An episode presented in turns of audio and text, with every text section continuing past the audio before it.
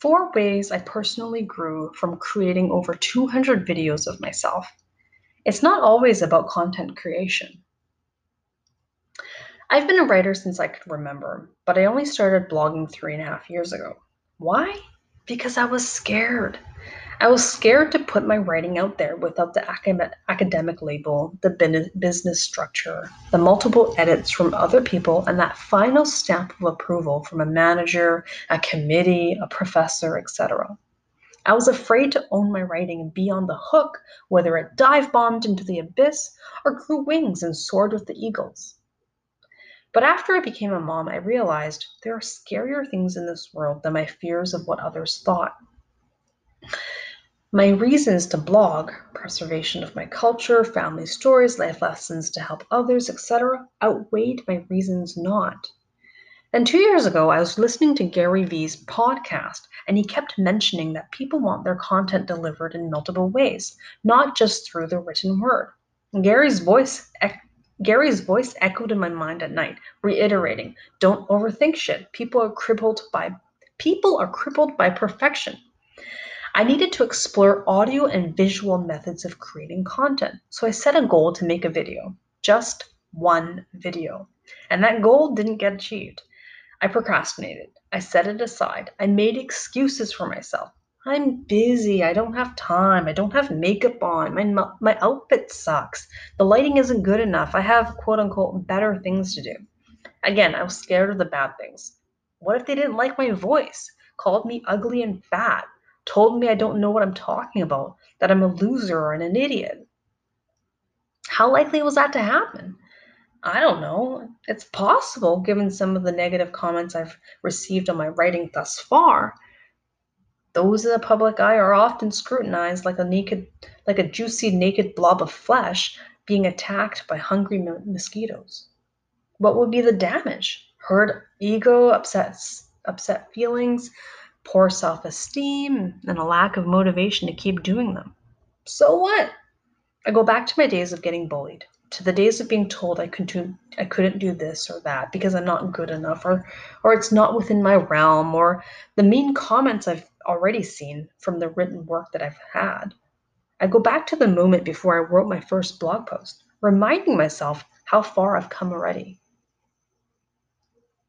I remind myself of my history of being my own worst critic, the one who said the worst shit. Those who are hard on others are hardest on themselves. So, how bad can it get, really? Here's proof that I faced my fears and that I practice what I preach, well, most of the time. After publishing 200 videos, I realized it's not the number of views, likes, subscribers, or comments that matter. It's what I learned about myself during that process that could never be mer- that could never be measured in numbers. Here are four things that I gained from filming myself talking about my articles. Number one, helped me overcome my insecurity of what others think. I've been self conscious ever since I hit puberty, and worrying about what others think of me is one of my biggest insecurities. But with each video that I recorded, edited, and published, that fear got a bit smaller.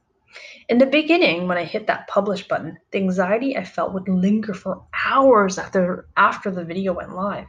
How many people saw it? What are they saying? How many likes did I get? Then those hours turned into minutes, and now I schedule them without remembering when they've gone live. Then I started doing Instagram stories and videos without makeup, in my sweats with my hair in a messy bun. And then my fearlessness carried into my real life. I'd go out to the store and if I bumped into some into people I knew, I wasn't I wasn't thinking about what I was wearing and whether I had makeup on. I didn't avoid them. I waved hello and greet, greeted them warmly.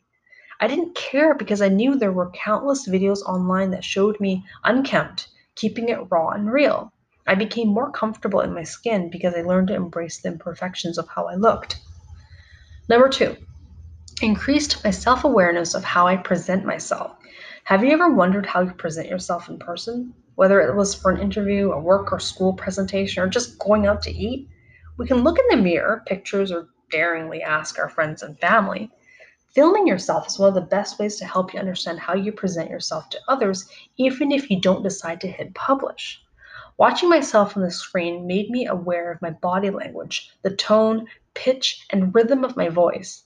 Editing my own videos and hearing myself repeat a sentence multiple times gave me an objective an objective idea of how I present myself. I got to see every facial tic, hand gesture, shoulder roll, and shift in body position, and the gaps in the way I communicated became apparent.